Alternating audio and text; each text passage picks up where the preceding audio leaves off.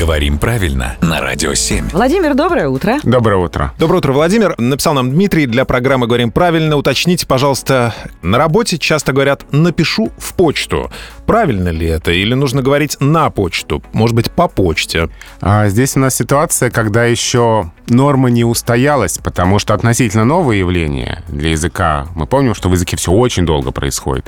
И поэтому сколько мы пользуемся электронной почтой? Ну, одно-два десятилетия. И поэтому здесь колебания возникают. А у нас есть хороший вариант по почте, по адресу электронной почты, ну и так далее.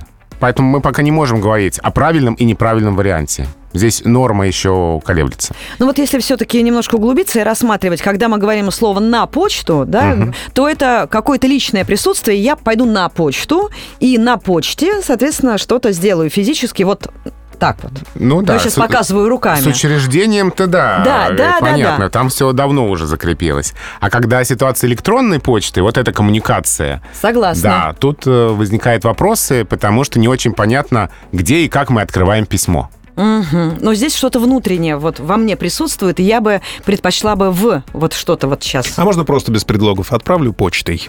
Идеально. Ишь ты, это двусмысленно вот звучит. Вот, но... Друзья, если есть у вас какие-то вопросы, не, не стесняйтесь, обращайтесь, передадим все Владимиру и также обсудим.